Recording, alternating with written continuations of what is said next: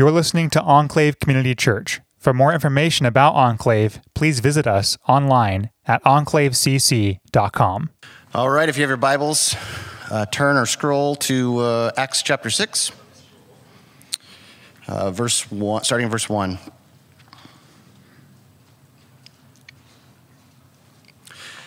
Now, in these days when the disciples were increasing in numbers, a complaint by the Hellenists arose against the Hebrews because their widows were being neglected in the daily distribution. And the twelve summoned the full number of the disciples and said, It is not right that we should give up preaching the word of God to serve tables. Therefore, brothers, pick out from among you seven men of good repute, full of the Spirit and of wisdom, whom we will appoint to this duty but we will devote ourselves to prayer and to the ministry of the word. And what they said pleased the whole gathering, and they chose Stephen, a man full of faith and of the Holy Spirit, and Philip, and Prochorus, and Nicanor, and Timon, and Parmenas, and Nicolaus, a proselyte of Antioch. These they set before the apostles, and they prayed and laid their hands on them. And the word of God continued to increase and the number of disciples multiplied greatly in Jerusalem, and a great many of the priests became obedient to the faith. Let's pray. Our Father God, we, we thank you for the chance to gather in your name. And Lord, we just pray that um, as we experience um, being part of this community of faith and hearing your word and worshiping you, Lord, that we'll, we'll feel your presence and we'll be changed by being here together today. So, Lord, open our hearts and our minds to hear what Andrew's prepared for us. Thank you for his time and his hard work. Lord, fill him with your spirit. And again, open our ears and our minds to hear what you have for us. In Jesus' name, amen. Um, so, today we're going to talk about, that's still pretty loud to me. Um, we're going to talk about God's expanding kingdom um, which is not the first time we've talked about this, right? Because in the book of Acts, this is a major theme. But it is not only in the book of Acts. You can find this t- same topic if you look in the prequel to the book of Acts, which is the Gospel of Luke, in several different places. But there's one place that I wanted to point out this morning, uh, just a short little teaching that Jesus gives with regard to the kingdom of God in Luke chapter 13, verse 19. There, Jesus says this about the kingdom of God. He says, It is like a grain of mustard seed that a man took and sowed in his garden, and it grew and became a tree. And the birds of the air made nests in its branches. The parallel passage in Mark chapter 4 adds, It becomes larger than all the garden plants. Okay, so the sort of uh, on the surface, simple understanding of this short teaching by Jesus is pretty obvious, right?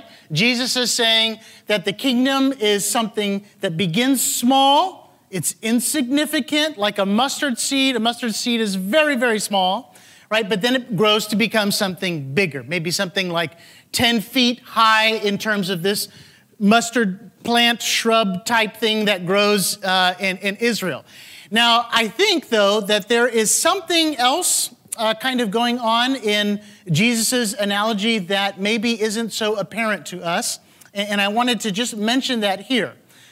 One of the things that people who would have heard this teaching would know with regard to the mustard plant is how hardy it is and how invasive it is.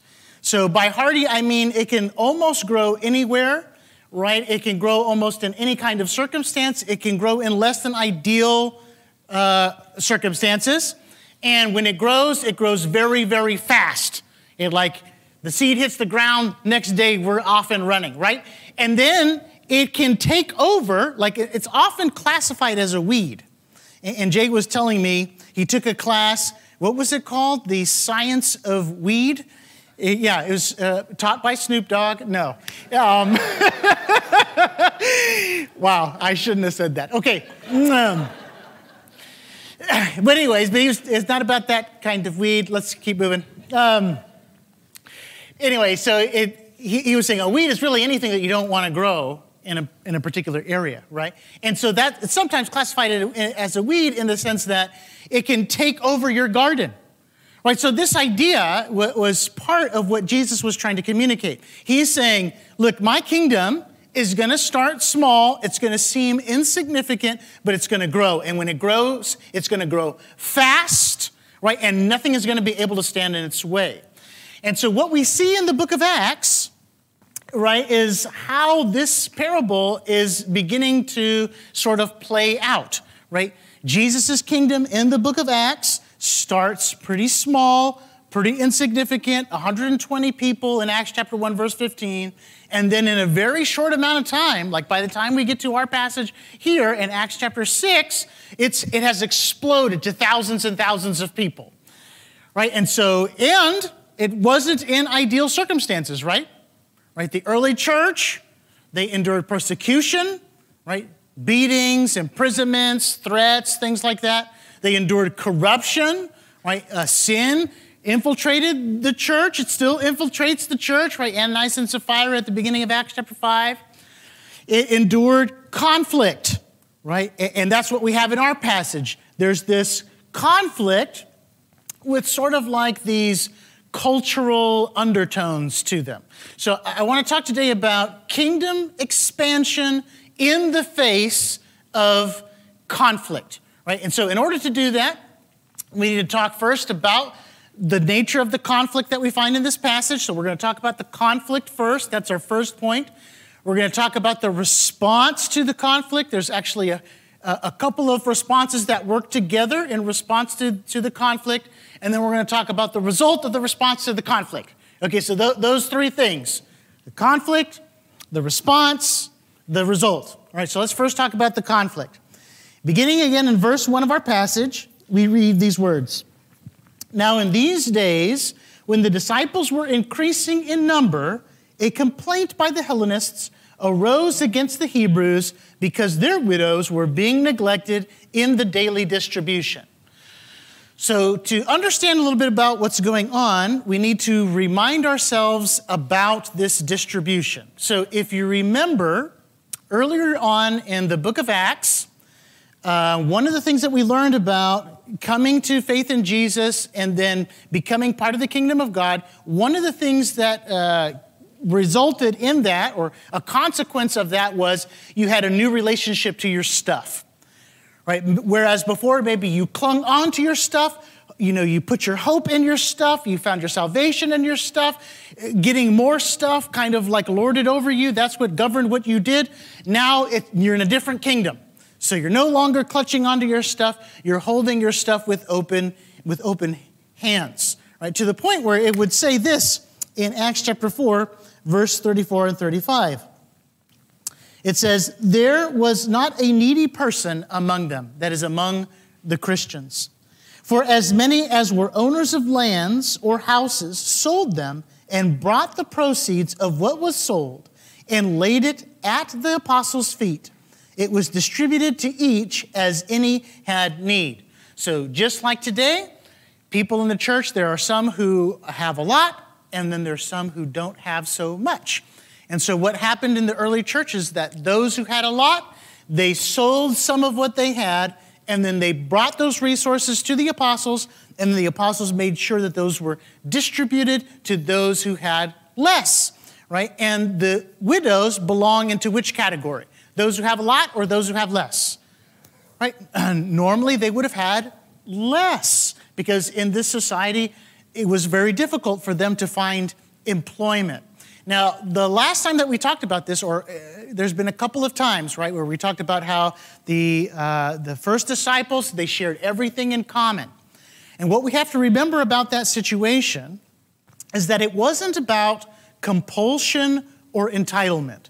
By that I mean it wasn't, this was not like, hey, you better do this kind of thing, or, or like people were being forced to do things that they didn't want to do. That wasn't part of it. And it wasn't about entitlement either. It wasn't about those who had less demanding that those who had more give them, give me your stuff.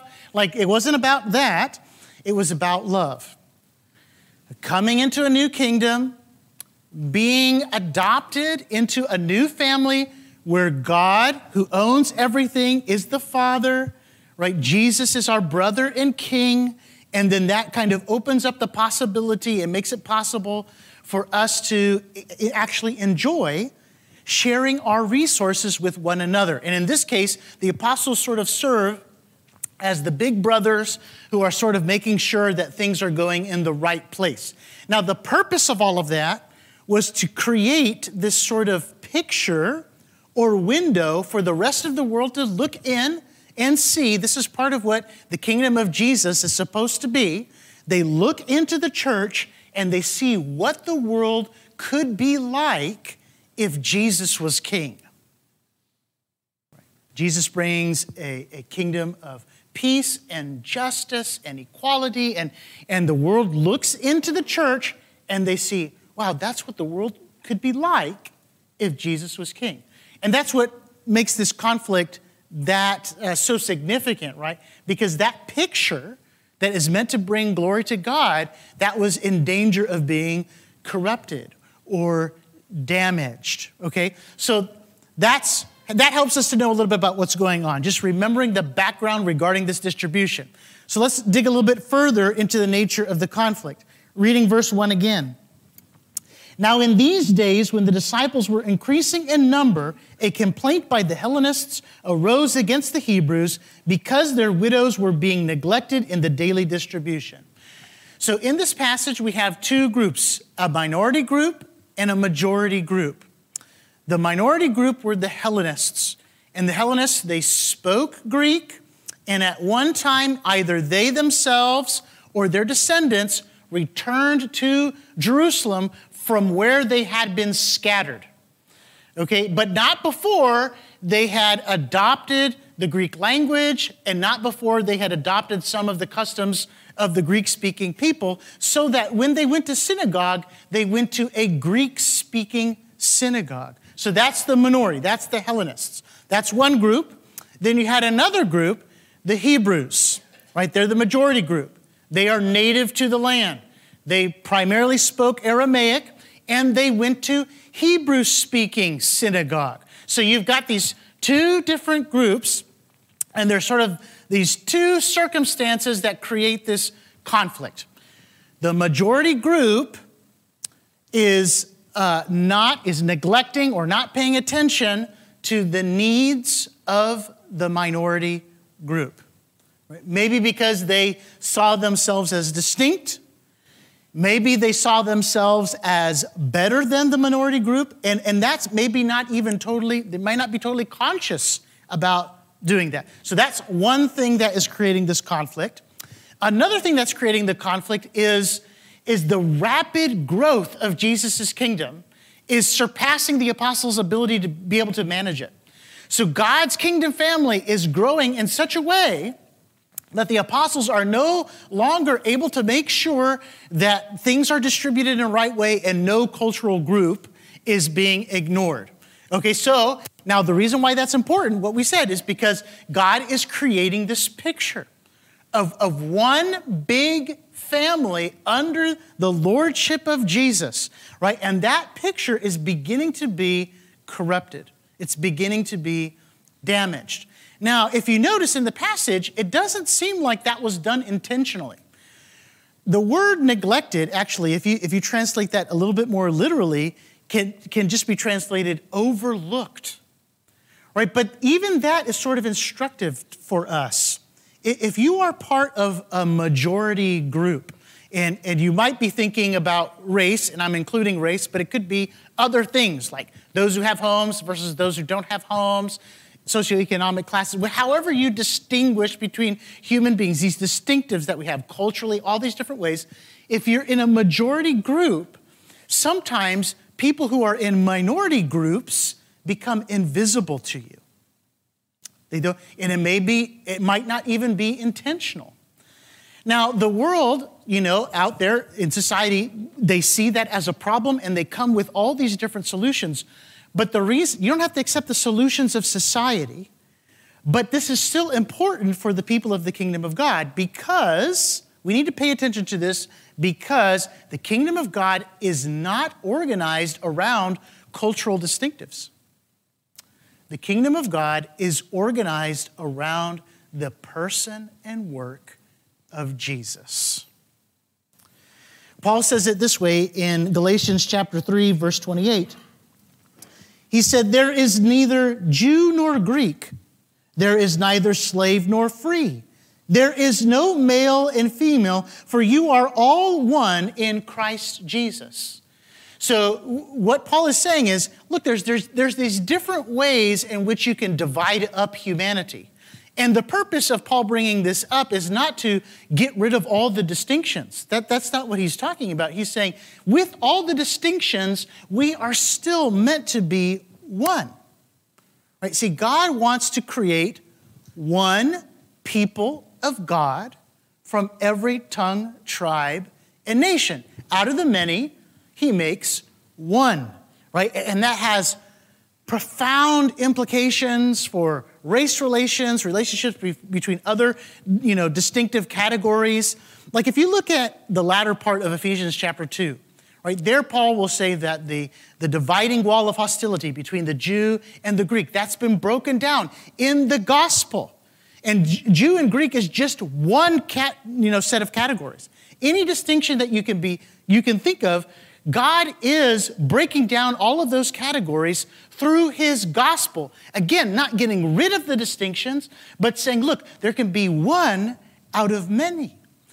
Right? And the reason why this is important to God is because of who God is in himself. God is a community of three equally divine persons Father, Son, and Holy Spirit, where there is oneness without sameness. And so a multicultural kingdom right, reflects something true about God Himself, and it brings Him glory right? And so, because of all these reasons, this picture that God wants to project into the world, right? This, this situation is a problem. So that's the problem. That's, that's the conflict. What about the response to the conflict? That's our second point. There's really two of them. Eh, they work together. It's not like they're in conflict, also, but the responses work together. There's the response of the apostles, and then there's the response of the disciples. We see the response of the apostles in verses 2 through 4. There we read, and the 12, so that's talking about the 12 apostles, summoned the full number of the disciples. So that's all the rest of the followers of Jesus, and said, It is not right that we should give up preaching the word of God to serve tables. Then, verse 3 Therefore, brothers, pick out from among you seven men of good repute, full of the Spirit and of wisdom, whom we will appoint to this duty. So note the prioritization of godly character over skills. Right? They were to have wisdom, right? Meaning a, a track record where they made good decisions in difficult situations as a result of being connected to God. In the Bible, there's no such thing as being wise and not being connected to God. Like they always go together. So they, they're connected to God, they're filled with the Spirit, they have a track record of making wise decisions in difficult situations. They, he says, yeah, choose godly men like that. And then in verse 4, but we will devote, we're talking about the apostles, we will devote ourselves to prayer and to the ministry of the word. Now, I think as we look at this passage, it's just as important to note what the apostles didn't do as it is to note what the apostles did do. So, what, what, what are the things, some of the things that they didn't do, right? Well, one thing they didn't do was dismiss or minimize the complaint. That's pretty interesting. Another thing that they didn't do is defend the status quo. They didn't do that either. Right? And that's, that's okay, so they have this ministry of distribution. Okay, so just put yourself in their shoes. Um, it's a little bit easy for me to do because I, I, think about GAP. I automatically think about Grocery Assistance Program. That's our ministry of distribution. Now, we don't get this very often, but every once in a while, somebody will complain about our ministry of distribution, okay? Um, and then, you know, what's, some of the emotions that come up in me is sort of like, well, we don't have to do this. You, you know what I mean? You get defensive or you minimize the problem or like, like, you know, but they didn't do that. They didn't do any of those things, right? And think about how easy that is to do, to either, you know, dismiss or defend uh, when you're in, faced with that type of situation. But notice the other thing that they didn't do. They didn't take it upon themselves personally to fix it. That's, that's pretty interesting. Like, think about how practical and instructive this is for any kind of leadership situation. Even just like, you know, I'm, I'm, a, I'm leading my toddlers at home. like, this is applicable to that, right? Like, when there's a complaint that comes in, right? We don't have enough crackers, whatever it is, right? You don't need to minimize or dismiss, and you don't necessarily have to take it upon yourself to fix it. Right? That's not what they do. Instead, they, they lead and they shepherd and they direct. That's, that's what they do. The, the apostles, they recognize their inability to maintain this very good picture regarding the kingdom of God. Right? And so they, they take responsibility in that sense. They don't get defensive. Instead, they direct the rest of the fellowship in what they might ought to do, right? But they do so in such a way as to empower the people. They empower, you know, and just as Jesus does, right? The, uh, the, the, the amazing thing about God, the amazing thing about Jesus is that they're all powerful and then they share the power. That, that, that's, uh, it's like an upside down way of thinking with regard to power, right? And so the apostles are following in the same suit. They empower the people to come up with their own solutions while maintaining their focus on their primary calling, which has to do with the Word of God and prayer. Now, we have to note another thing here, too, because you might get the impression from reading this that, okay, the apostles feel like they're above serving tables. But I don't, I really, I don't think that that's what's going on and for a couple of reasons. So far in the book of Acts, right, the apostles seem very concerned with following the teachings of King Jesus. They have the Spirit inside of them, and they're not perfect people, but they are, they are interested in following King Jesus. And Jesus spoke to this situation pretty directly before. Right? In Luke chapter 22, uh, beginning in the latter part of verse 26, Jesus said, let the greatest among you become as the youngest, and the leader as one who serves. That's the same word that's used in our passage. Then Jesus went on to say in verse 27 For who is greater, one who reclines at table or one who serves? Same word, right? Is it not the one who reclines at table? He's, he's kind of saying, like, that's the cultural expectation, isn't it? But then Jesus says this but I am among you as the one who serves. Right? Same word that's used in our uh, passage. This word actually is used in its uh, noun form to talk about uh, deacons, like what becomes a role in the church, an office in the church. There are two offices in the church elder and deacon. You can see that in Philippians 1 1. And I think that this passage is paradigmatic for that office. But I don't think this, that's the focus of what's going on here, but I just, I just mentioned that in passing. So Jesus is saying, no, like we ought to serve.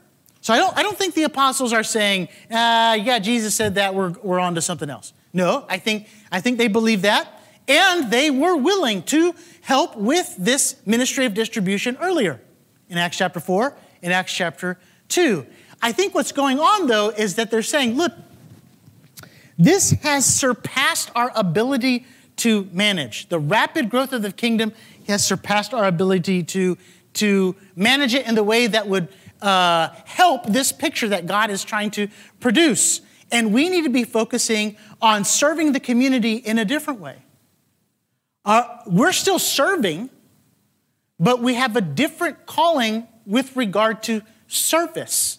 And that service is giving ourselves to the preaching of God's word and uh, attended by demonstrations of power, signs and wonders, as we pray and we depend upon God to give us His Holy Spirit to do so. Now, now, part of the reason why I'm pretty confident in saying that this is not an aversion to service, it's just a different type of service, is that the word translated, you know, they said that in verse 4, but we will devote ourselves to prayer and to the ministry of the word. The word ministry is the noun form of the word serve for serving at tables. They're not against serving, they're just saying, hey, we have to serve um, in a different way because this is, you know, this is going beyond our ability to be able to, to handle, right? It's very interesting, you know, um,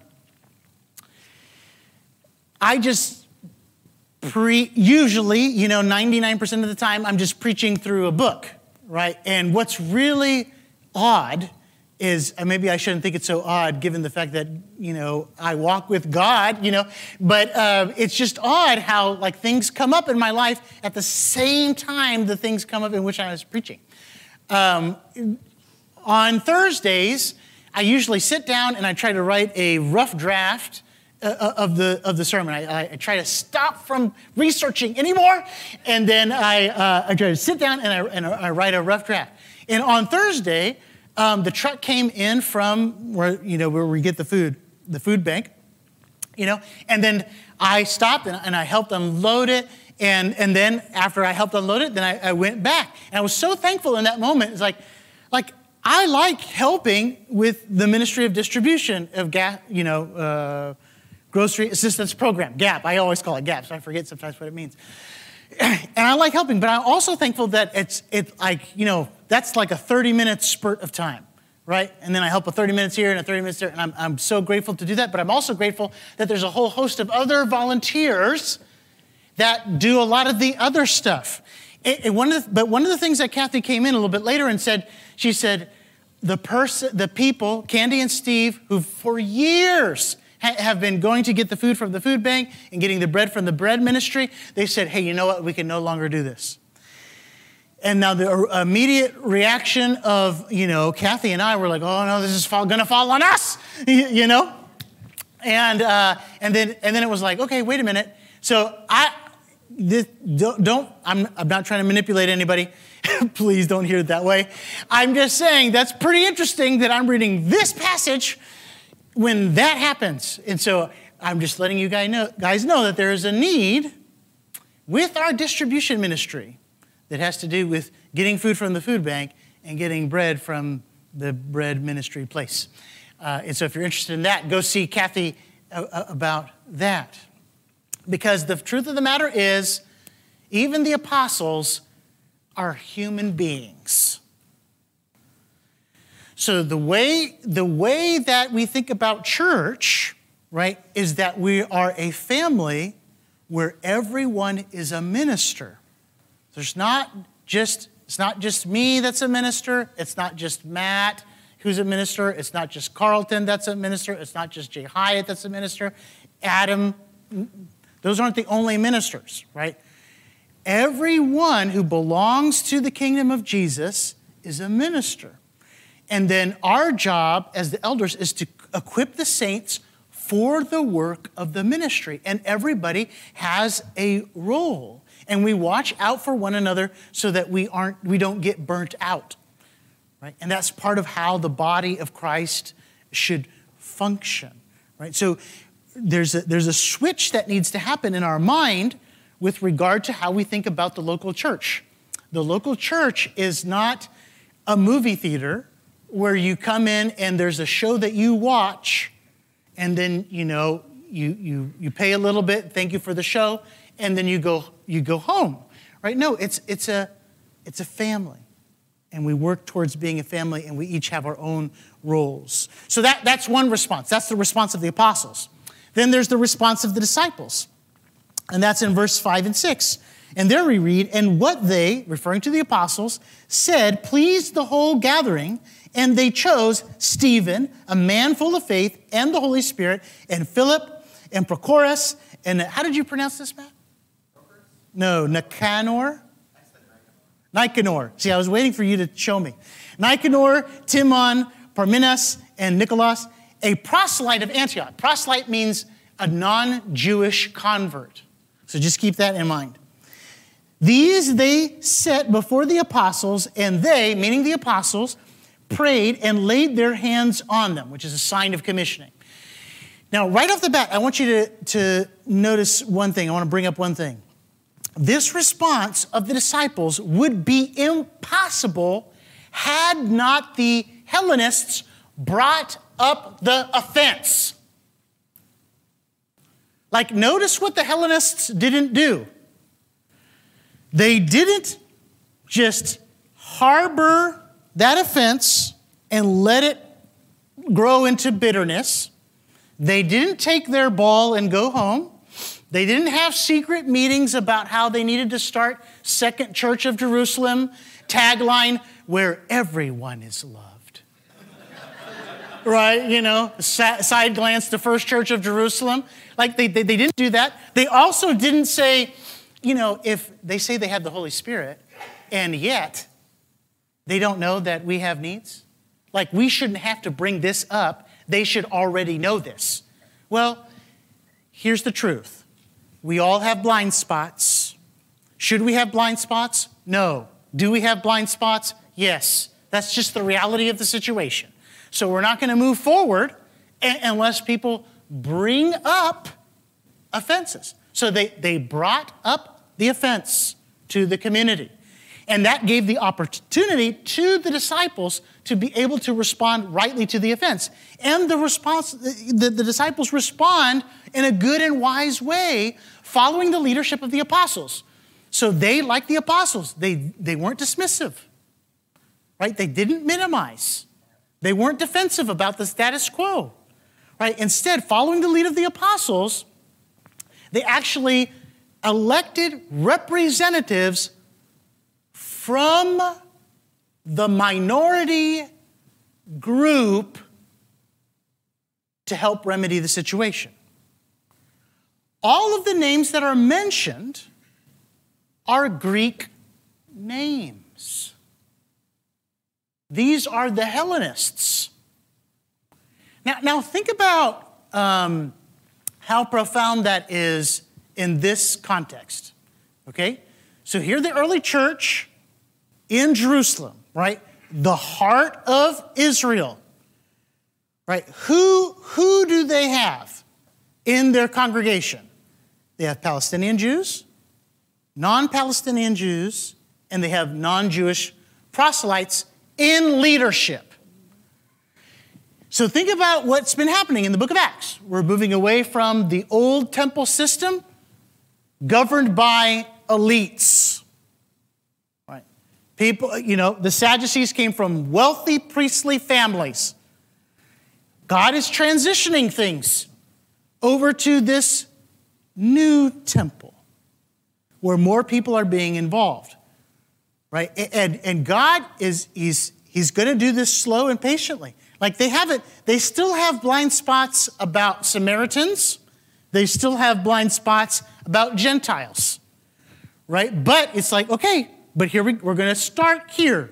We're going to have a we're going to have Palestinian Jews in leadership, non-Palestinian Jews in leadership, and non-Jewish proselytes in leadership already because God is making one people of God from every tribe and every nation, and that glorifies who He is. So, part of what goes on when you come into the kingdom of God, when you, when you sign up to be, uh, uh, you know, you're going to participate in Jesus' kingdom, part of what that includes is that you bring, hate to tell you this, you know, you bring your brokenness, you bring your hurts, you bring your prejudices, you bring your blind spots to the table. And you join a family an amazing family full of people who have hurts, blind spots, and prejudices. Right? And so there is ample opportunity in that kind of a situation for there to be more hurt.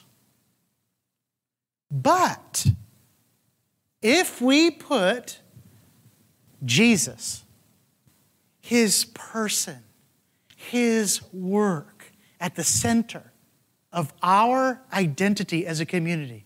And then we move towards Him, towards healing, towards forgiveness. Then God can help us work through our hurts and begin to experience healing. And then the world can look on. Think about so the world recognizes all these things as problems, right? And they try all kinds of solutions to help remedy those problems, right? But what the church is supposed to be is where the world looks in and goes, oh, that's what the world could be like if Jesus was king. Isn't that amazing? But it, but it would require some things of us. It's going to require that you are vulnerable with one another, that you interact with one another enough to where you start feeling safe with one another. And once you start feeling safe with one another, here's the next step you're going to start hurting one another, you know, because you have blind spots, you have prejudices. Right? So here's the other part of it. What's gonna, what it's going to require of us is to be honest with our hurts. Be honest when we feel offended. And, and we talk to one another and we work through our hurts together. And then the world looks on and says, wow, they seem to be solving something over here. Like this is what the world could be like. So that's a, that's a very difficult, very scary, extremely messy process, but it's worth it.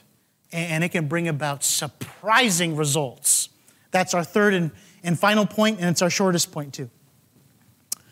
Verse 7 says, And the word of God continued to increase, and the number, uh, and the number of disciples multiplied greatly in Jerusalem, and a great many of the priests became obedient to the faith.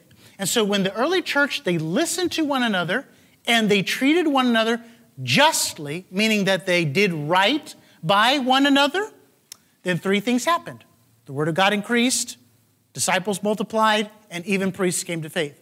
Now, when I say that the word of God increased, by the word of God, I mean the apostolic message, right? The good news that Jesus has ascended to the right hand of the Father as king, having defeated sin, death, and the devil.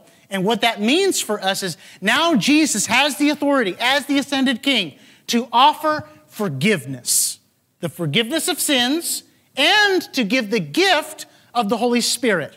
That's the good news about the kingdom of Jesus, right? And so when the, when the people of God, they work through their issues in such a way that prioritizes justice and leaves room for people to um, fill out their calling, like live out their calling, like the apostles, where they are spreading the, the seed of the kingdom of God, then the kingdom of God begins to take root and grow, and then disciples are multiplied, and even priests come to faith.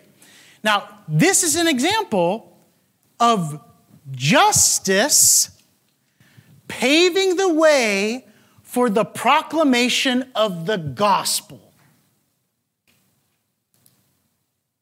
So when we think about, like, hey, should we choose pursuing justice or pursuing the proclamation of the gospel?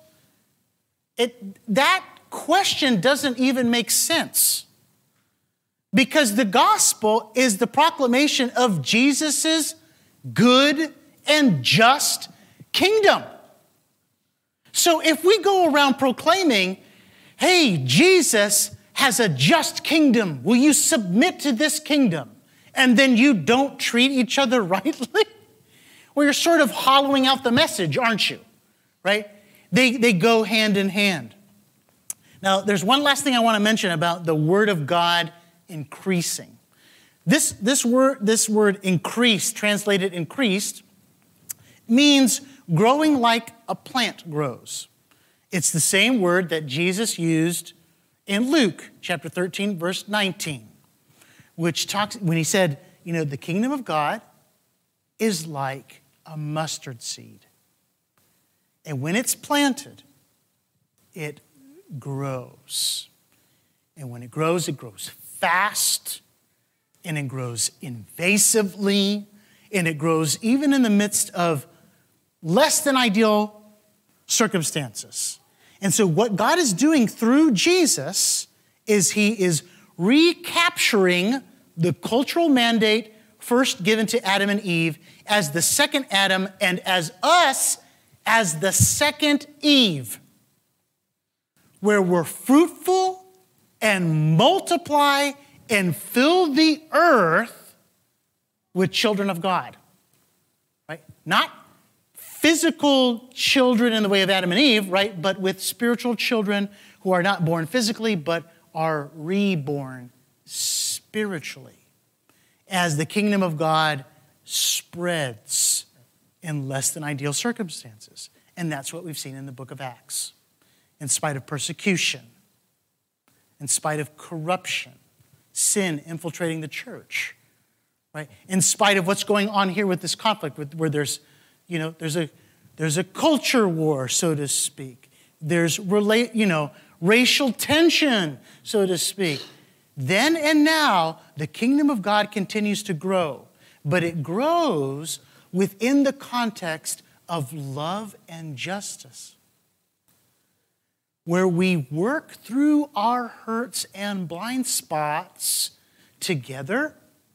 We care for one another tangibly, and we continue to rely on the Spirit to fill us to proclaim the Word of God regarding Jesus' kingdom boldly in the power of the Holy Spirit.